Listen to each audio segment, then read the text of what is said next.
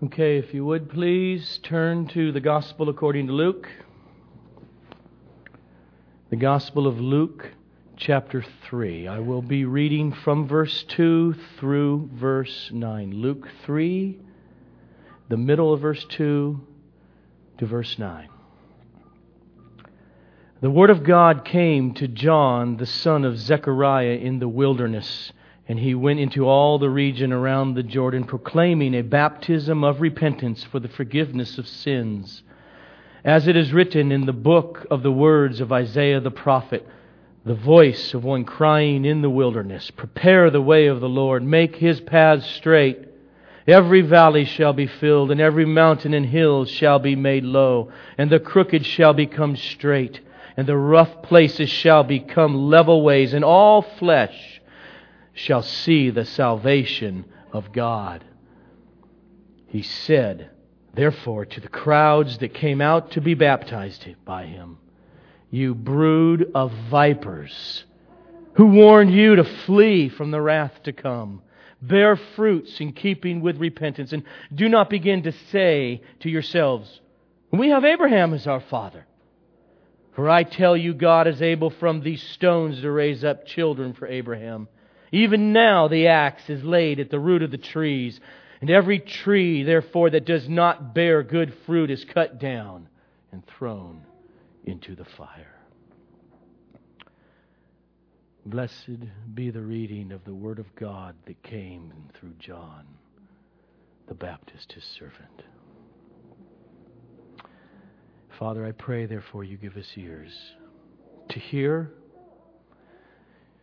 to see the good news of the gospel of your Son, Jesus Christ, that we may revel in it, that we may never deny it, that we will lovingly proclaim it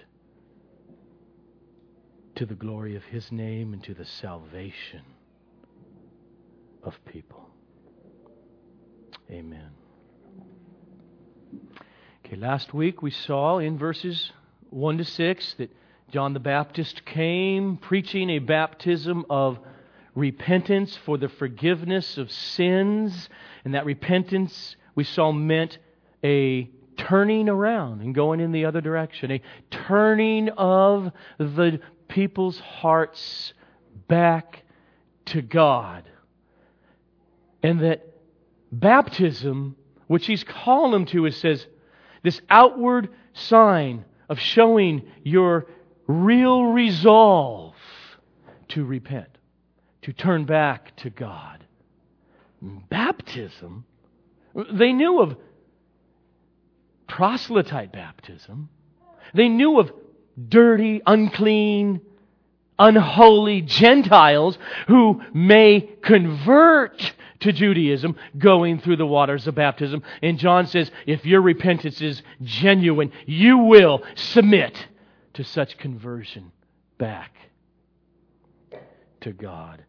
And it was offensive to many Jews.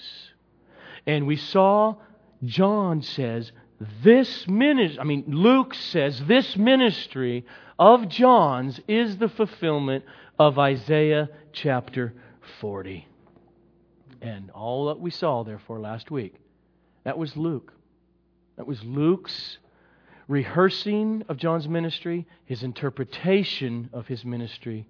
John has not spoken yet. In verse 7, he's going to speak. And one thing we notice is that John did not have a very good marketing strategy. If you want people to buy your product and to join your ranks, you want to be pleasing to the customer.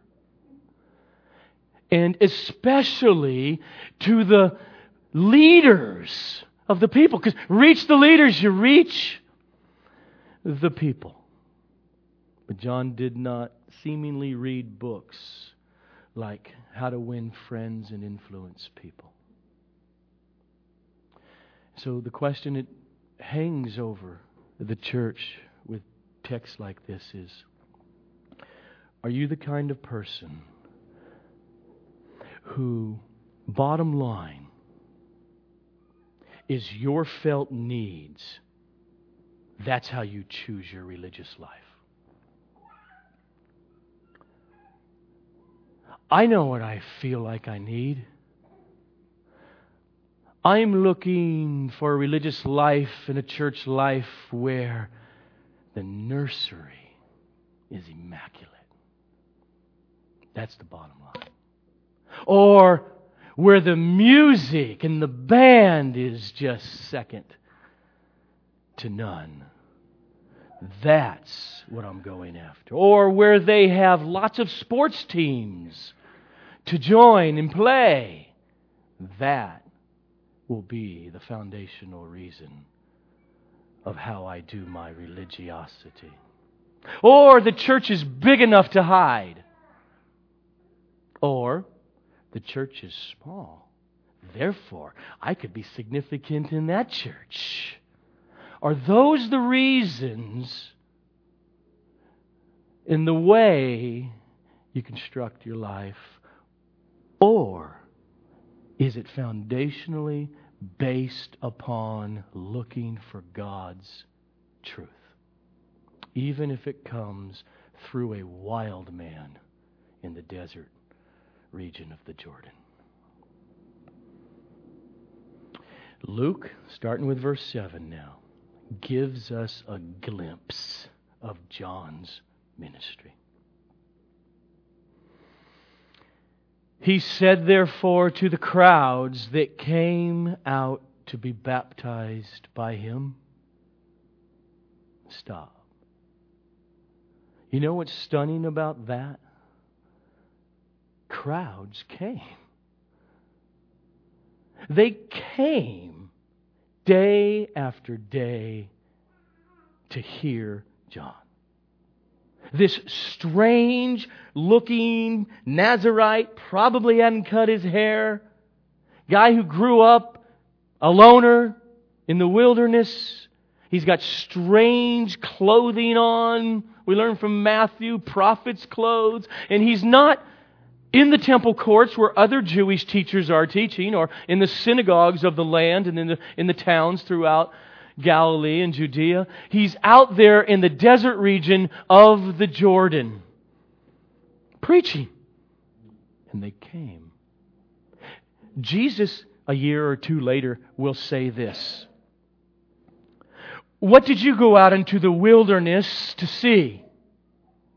A reed shaken by the wind? No.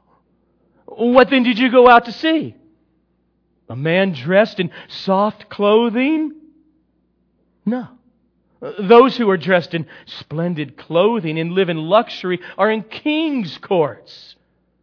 What then did you go out to see? A prophet?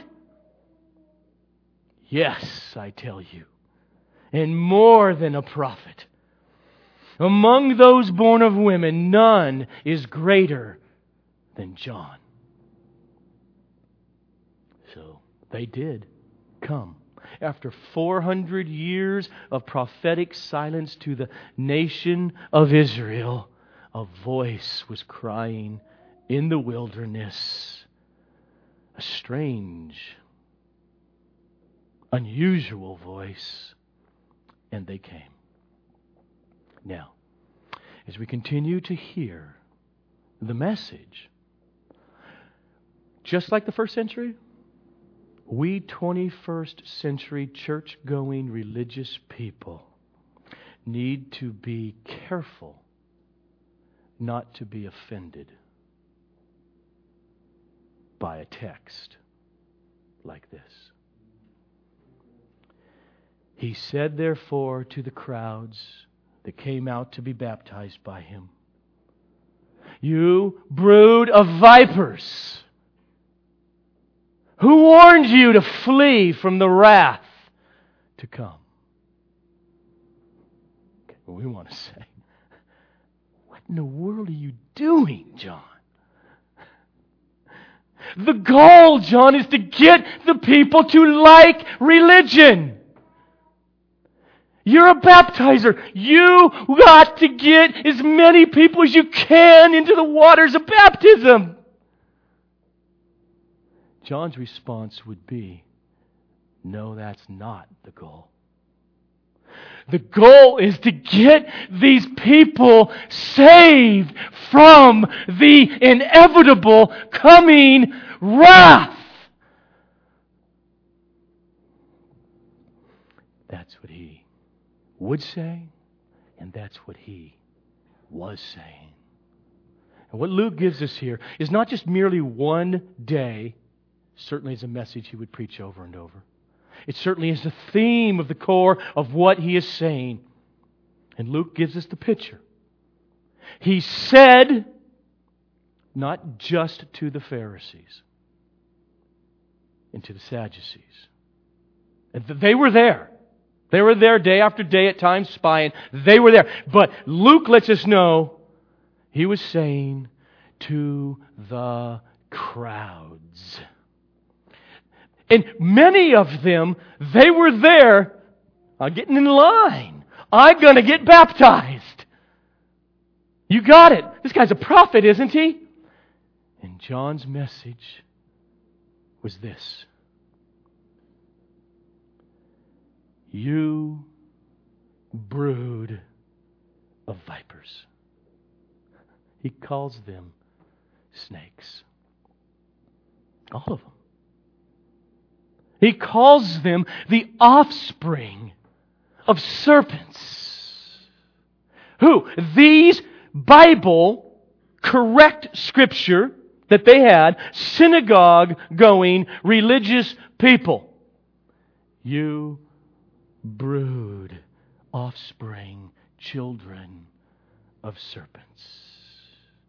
He's saying your nature is the nature of serpents. And the idea of being a snake or a serpent in the Old Testament Hebrew scripture is not a good one.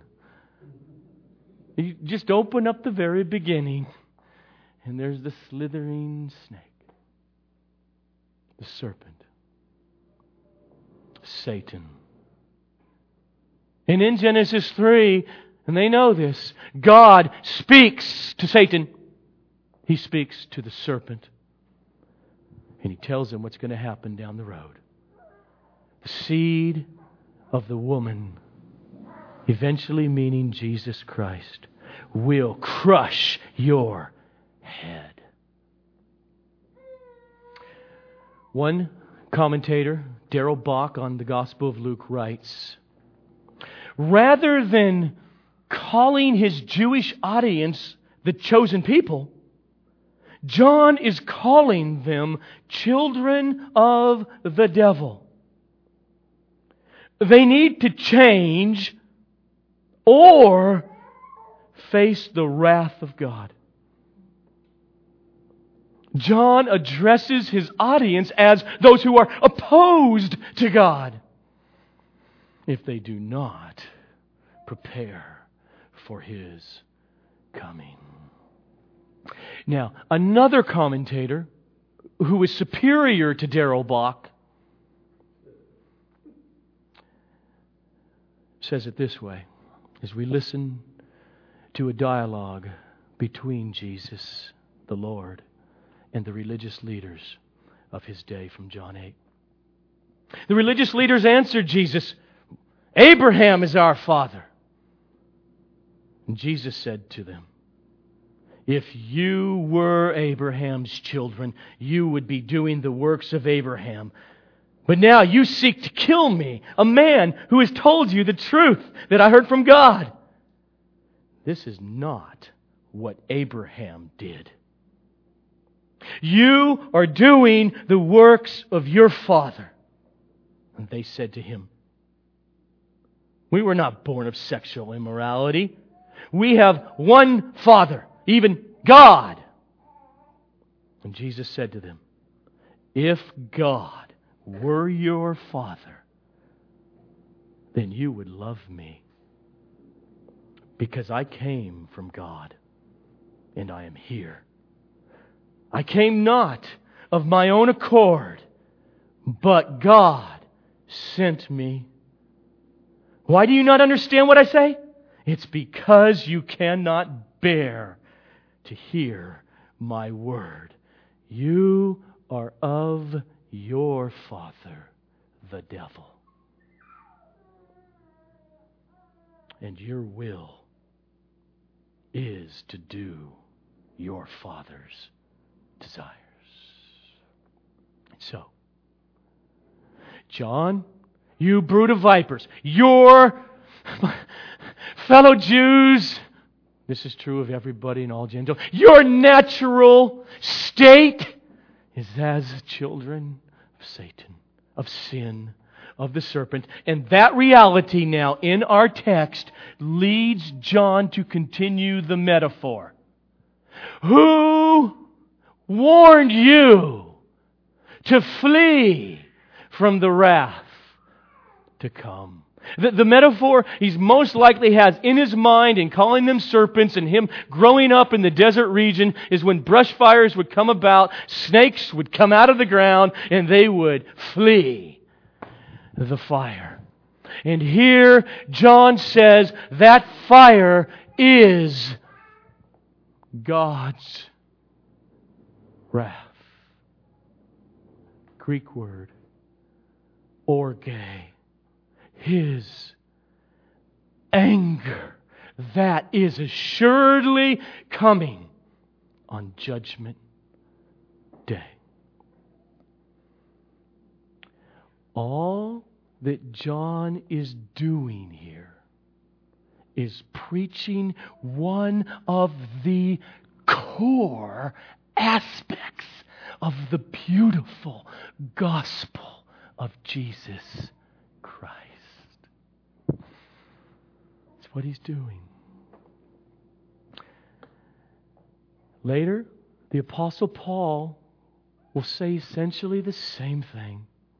In Ephesians chapter 2, he writes, and if this is you, this is good news because he's writing to believers, to the church, and that makes this reality of being a brood of vipers past tense.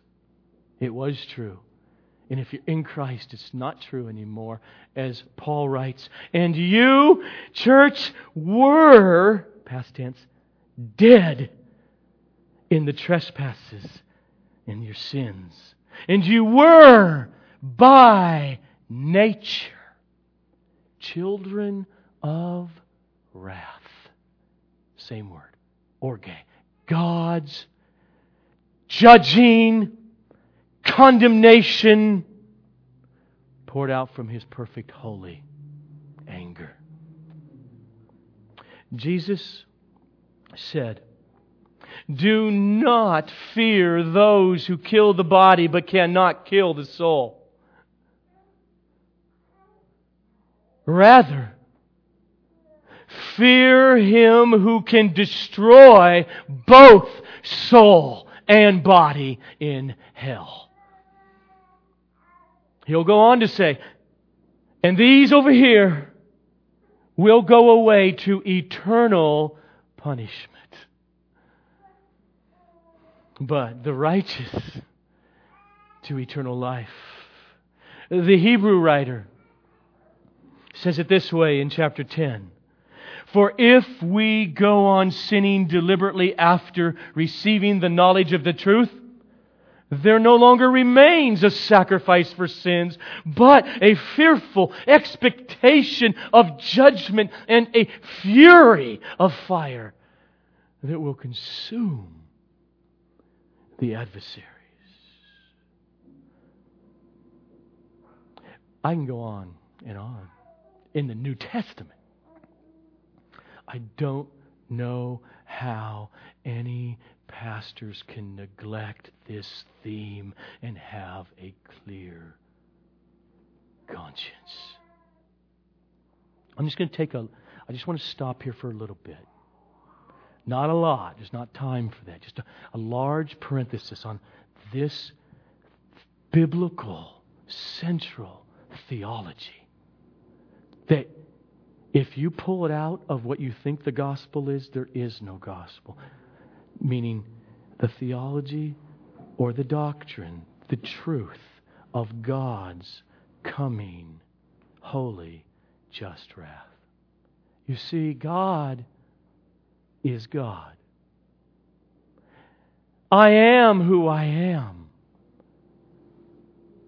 Before anything outside of God ever came into being, there was always God who is holy. Perfectly, sinlessly, absolutely righteous, beautiful, and good. And His purpose in creating anything never meant that He would take true worship from the only object of real joy, which is Himself, and put it upon any or anybody else. To do so would have been sin. God can never deny Himself. He has always and always is and always will act and move in the purpose of upholding His name, His glory. So when we speak of the love of God saving sinners, it is that. But don't ever understand God's love in saving sinners at the price of his eternal Son, whom he did not spare, but gave him up for us all, as anything less than God's eternal, perfect, omnipotent, holy, omniscient purpose to uphold his glory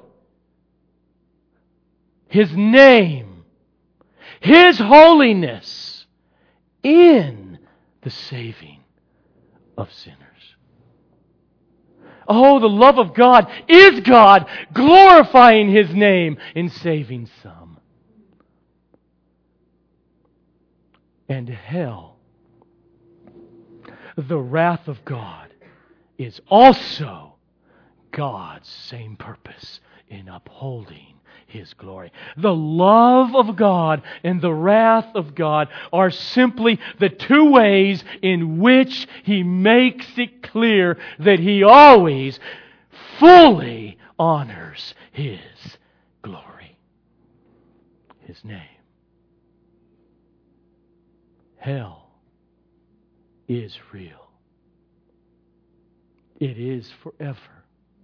It is unending. It is not impersonal. It's very personal with God. It is His wrath in order to uphold His glory. And before any of us human beings die, God's mercy is constantly all around us. That you breathe is God's patience with our sin. That the rain falls and your crops grow and you got food on your table is absolute grace in mercy, as the text in Scripture says. He makes his sun rise on the evil and on the good. And he sends rain on the just. And he sends it on the unjust. Now, I want you to listen very closely to the way the Apostle Paul lays this out in Romans 2. We know that the judgment of God rightly falls on those who do such things that he just listed. Or do you, hear the next word, or do you presume? Or do you presume on the riches of His kindness and forbearance and patience, not knowing that God's kindness is meant to lead you to repentance? But because of your hard, impenitent heart, you are storing up wrath for yourself on the day of wrath when God's righteous judgment will be revealed. Paul just said God's patience in your mortality now before death? Yes.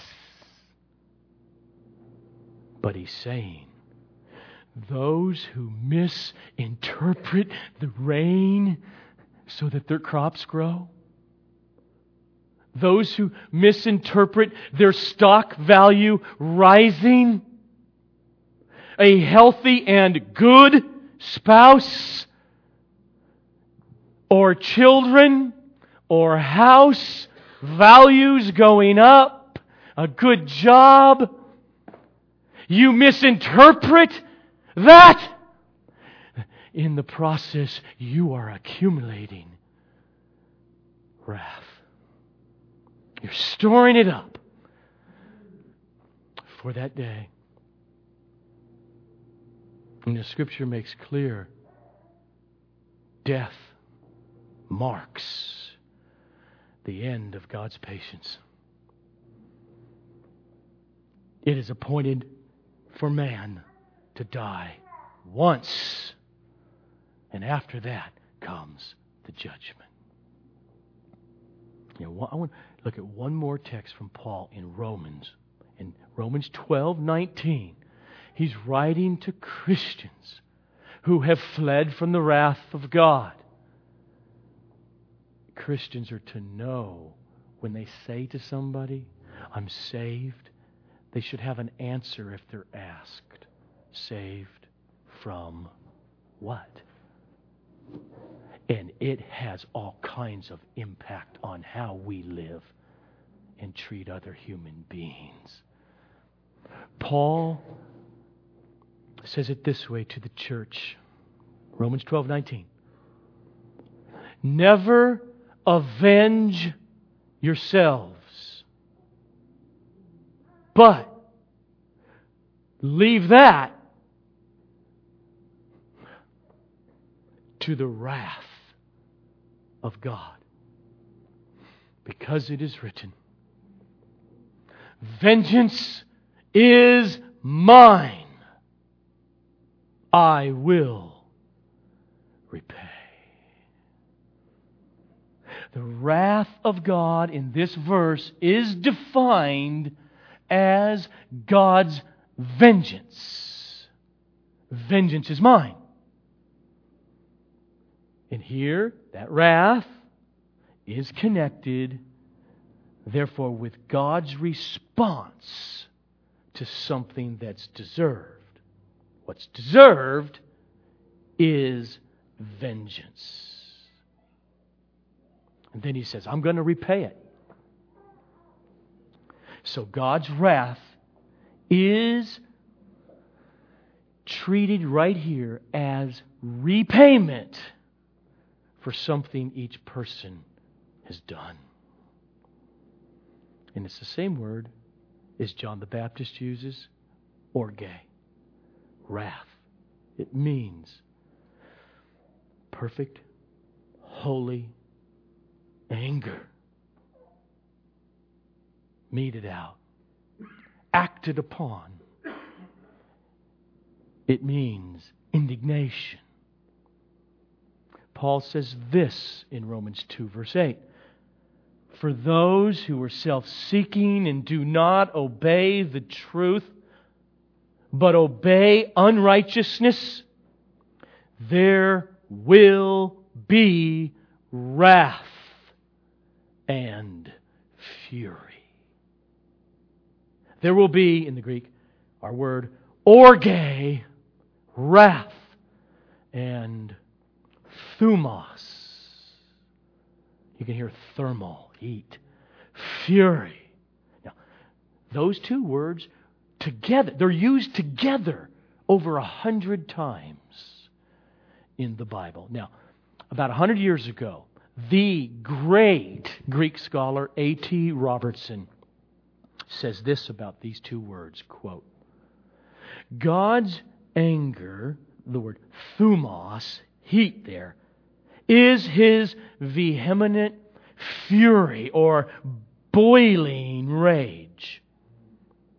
His wrath, orge, is his settled indignation or his settled anger.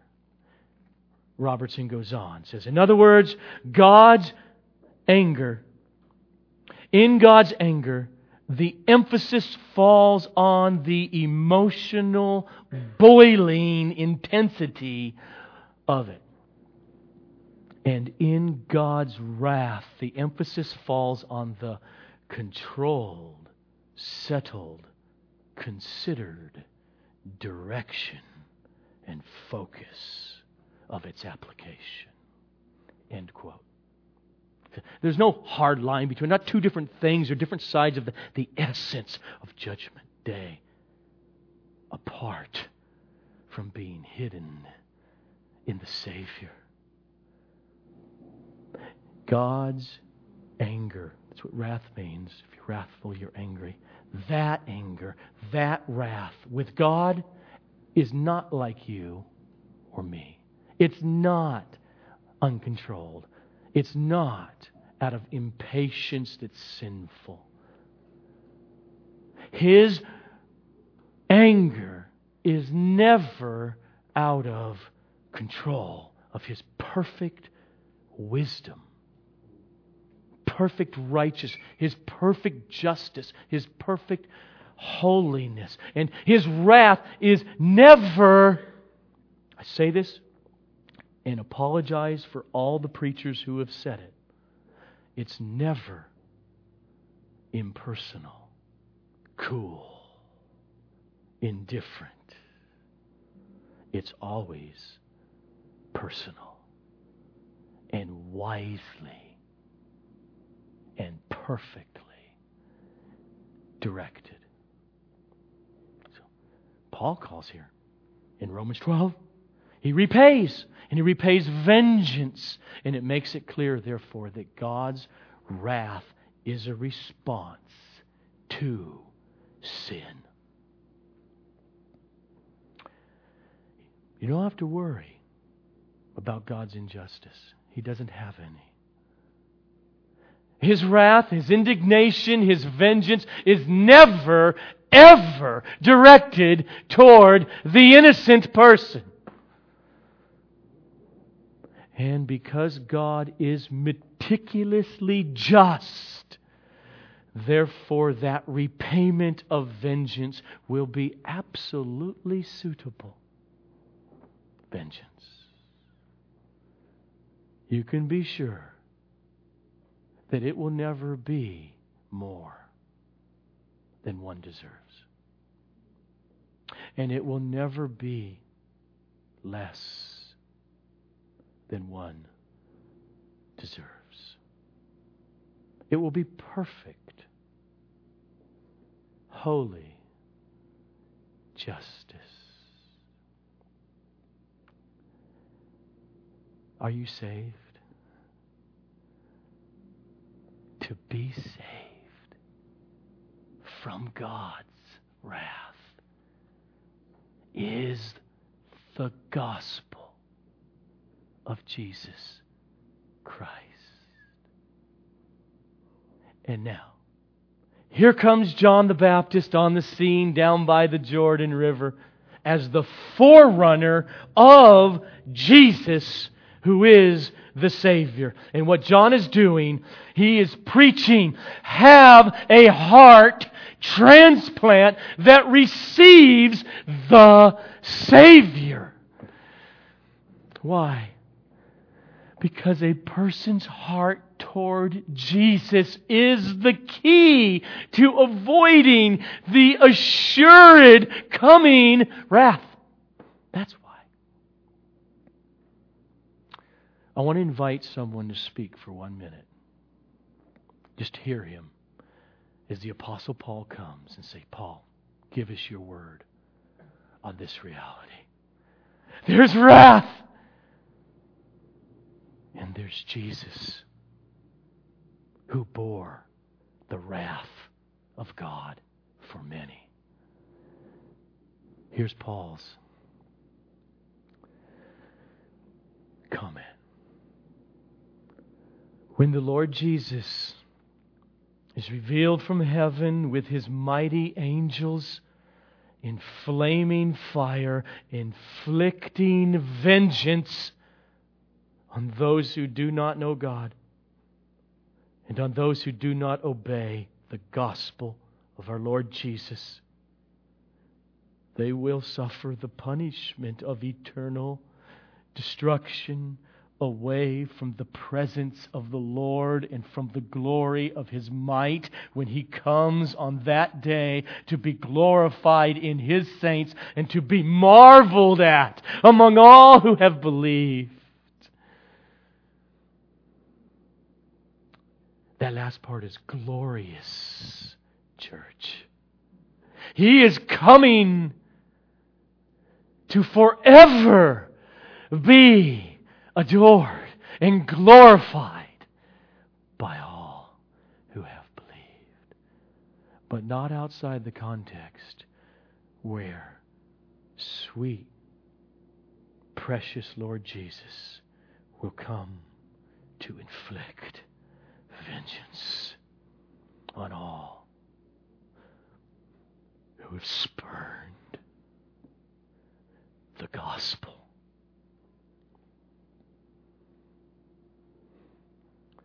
So, in that context, think about the value of, of clear, non watered down speakers like the Apostle Paul or like John the Baptist. It's true. John's preaching was not a feel good message. It, it doesn't boost a person's self esteem to be called a snake, a serpent, a child of Satan. But here's the point of John that's the gospel. That's the good news that John is preaching. Because what he's preaching is that there is an escape from the coming wrath. He says you can flee from it. You can flee to repentance and the forgiveness of sins. And when God forgives your sins, it's the same as Him removing that future wrath towards you.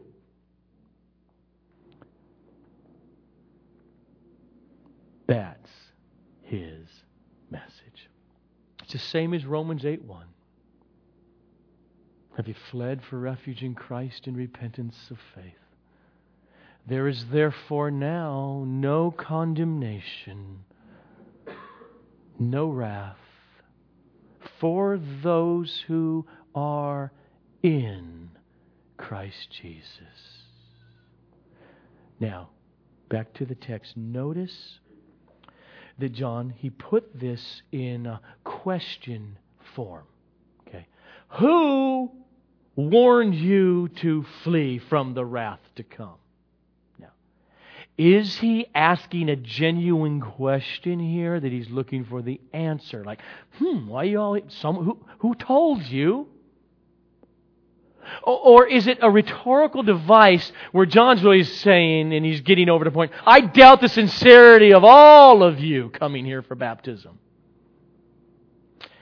I don't think it's purely either one of those. There's taste of it. I think what it is is this rhetorical question, this rhetorical device to get into their conscience, into their minds, to be understanding and hearing this message where he's saying, Do you really understand what my baptism is about? John's question here is a call for people to see that his message about wrath requires genuine turning, genuine repentance in order to escape the coming judgment. With John, in this message, the stakes are really He's saying, those of you who do understand who it is that's calling you through my message, you're going to escape the wrath of God. This is the good news to you. And he's saying, those of you who don't really understand who's calling and what this is all about, but you're just, you're just joining the crowd. You're just following the new religious fad. You will not escape God's personal judgment, which is coming to you. He's saying clearly in his message over and over watch out for false repentance for merely external religiosity of coming to the waters of baptism. He's saying this is first and foremost a heart issue, not an intellect issue. It's where your heart is in response to what your mind is seeing. And even today in the 21st century, many people may have momentary scares of judgment or dying, and there's God, and then what? Is there really a hell? And they may come down in a church service or an evangelistic meeting to an altar call, and they really feel afraid, and they're asked, Would you like to say a prayer and not go to hell? No, duh. Who wouldn't? Not only that, my life's been a wreck for the last eight years and it's been very unhappy. I'll try the Jesus thing. And they do. But that person may not have faced the deep corruption of his serpent nature this deep corruption of his heart towards God and of his offense toward the one true, beautiful, holy, living God. That there's no genuine sorrow for offending God, and there's no true taste for the preciousness of the Savior of his soul, Jesus Christ. Is there repentance? In his new church going?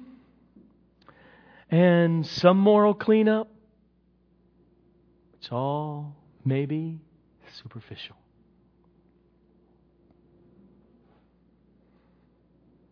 No fruit bearing. And so that question there of John's who warned you to flee from the wrath to come? It leads to a conclusion in the form of a command. Now, literally in the Greek, the word therefore, it should appear in your English version. I don't know why the ESV left it out. Because of this reality. Hear the message.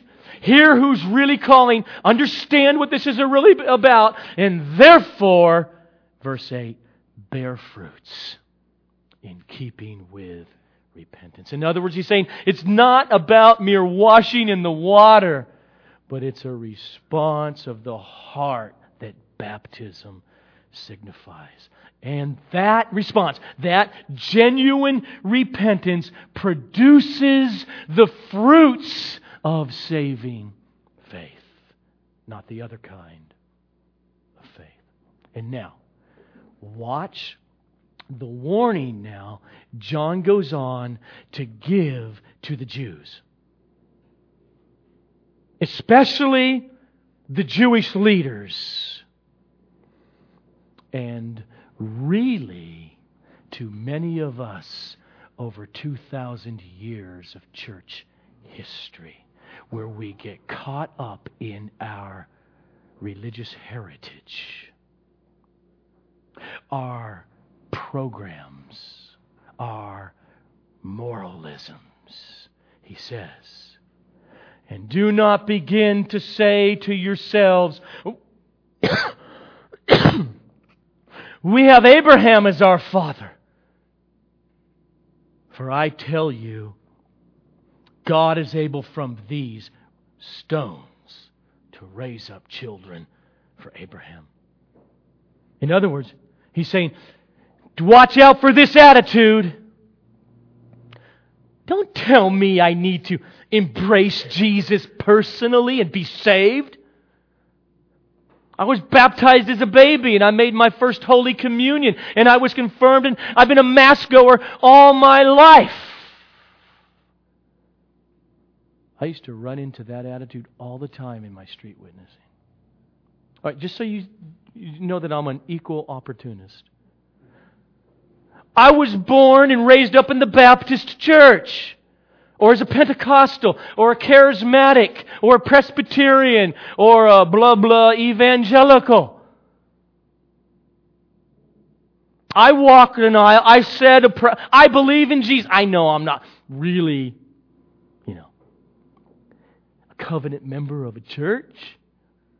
I, and I know that I kind of do things differently than, you know, the when I used to go to church and not, uh, okay, but I believe in Jesus and I just kind of like have grown and constructed my own spiritual identity as a Christian and toward Jesus. John says, don't say. better watch your heart when you say, I'm Jewish. I keep kosher. I give 10% of all my earnings. I'm circumcised going. I keep the feasts. I'm a child of Abraham. You see those things there? Kosher. Circumcised the eighth day. I've got badges on. I'm fine. It's them, the Gentiles, you should go tell. Do not We have Abraham is our father. He's saying, Do not, any of you Pharisees or Sadducees or fishermen or tax collectors, don't any of you think that you are personally safe from God's wrath just because you outwardly belong to a religious community. You got to remember, Luke lets us know later, many, the vast majority of the religious leaders refused to be baptized by John.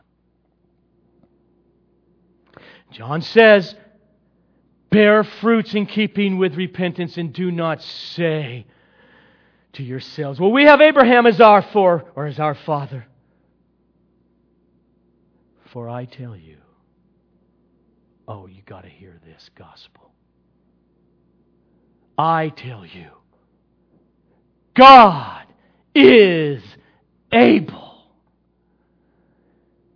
to raise up from these rocks in the riverbed children for Abraham. You know, your science kids, there's only three things essentially in the world vegetable, animal, and mineral. Two of them are alive. The one he chose is dead. Dead, dead. Doesn't it make sense how the Paul says, Christian, this is what happened to you? You were a rock.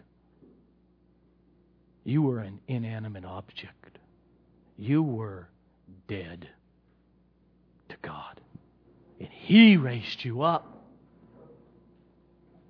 This is stunning because it's the same thing Jesus will go on to say, same thing that Paul will go on to say, that being a child of Abraham, that is a child of saving faith, is not dependent on your Jewishness or your Roman Catholicness or your Protestantism or your evangelical church going.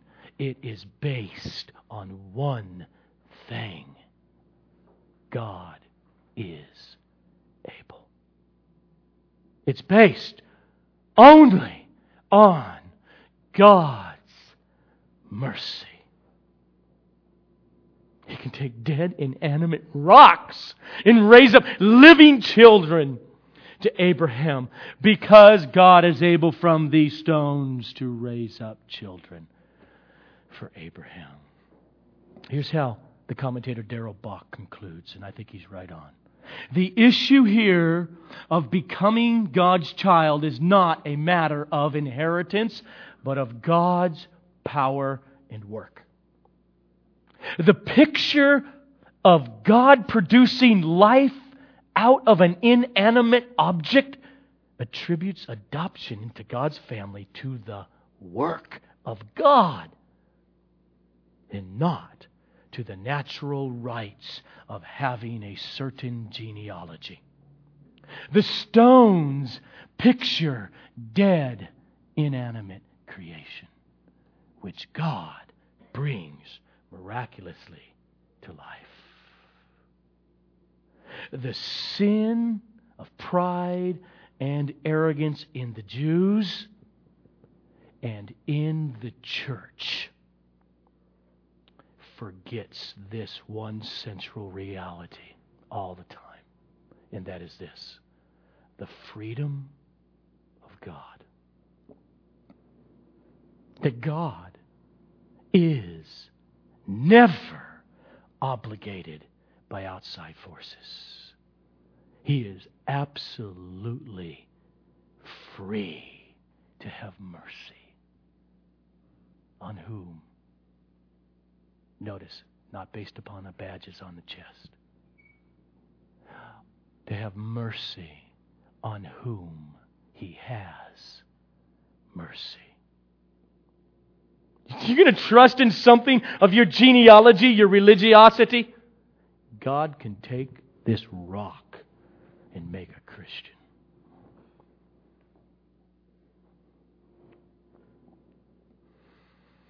And so, verse 9 repeats explicitly the warning he already gave in verse 7. Even now, the axe is laid to the root of the trees.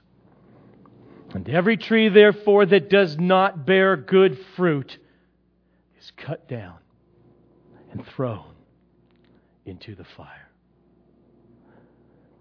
Message well received. Don't trust in your do goodism, in your parents' religion, in your heritage. Don't even trust in this, Christian. I can't believe that person won't believe the gospel. I'm so smart. Do you not know you were a rock?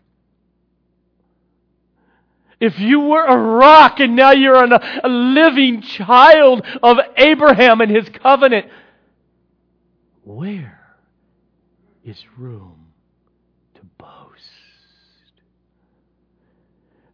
Don't boast in anything. But what comes out of this message is this John is saying, what really matters here is do you have the sign that God came and landed? And that rock became a living stone. This is John's message. He says that sign is repentance that bears fruits. The Apostle Peter said the same thing. He just said it very differently, but he doesn't mean something different. He says, Oh, Christian, oh, you're a believer? Then this is what I assume. Though you have not personally seen Jesus, you love him. Though you do not see him, oh, yeah, there's pain. Oh, Peter was clear about that. There's lots of grief and lots of pain in real life, okay? But though you don't now see him, you rejoice with a type of joy that's so different than your football team winning. It's a joy that's inexpressible. It's filled with glory. It is that love of Jesus, that joy in Jesus, that issues in the salvation of your soul. He's saying the same thing. That's what John is preaching. Come to Him. Open your heart. Understand you're a dead rock of wrath. And receive His mercy. And so I'm going to close We'll come back next time, God willing, where John's going to give illustrations of repentance. But for this morning, I just want to close with a, a statement or two and a question or two. Here's a statement that we're hearing from John God exists. And God is holy. And every human being since Adam, except one, has sinned and fallen short of glorifying God and have done constantly over and over eternal offense toward the holy God. And therefore, every person is a child of God's holy, perfect wrath. So the question is have you fled with a heartfelt desperateness away from your deserved coming eternal wrath and punishment to the substitute who came and himself absorbed and bore and experienced your wrath for you on the cross? and was raised from the dead to put you right with God? If not, and do not trust in your religious heritage. If not, then as John says, turn around and embrace Jesus as the treasure as the Savior that He is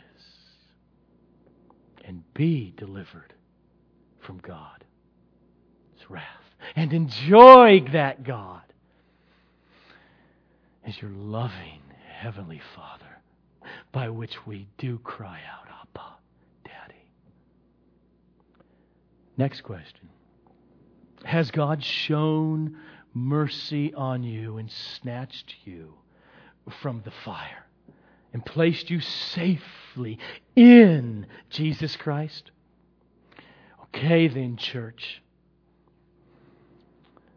Let us never, therefore, water down the goodness of Jesus Christ by downplaying the reality of the fearsome judgment that is coming and is described by John in the words. Even now, the axe is laid at the root of the trees, and every tree, therefore, that does not bear fruit will be cut down, and it will be thrown into the fire.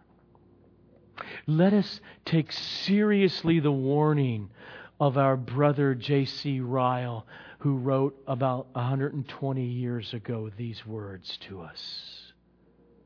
Let us beware of being wise above that which is written in Scripture. And being, we think, we're being more charitable than Scripture itself. Let the language of John the Baptist be deeply graven in our hearts.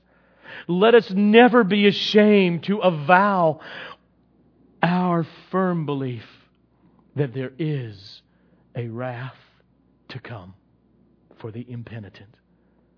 And that it is possible for a man to be lost as well as to be saved.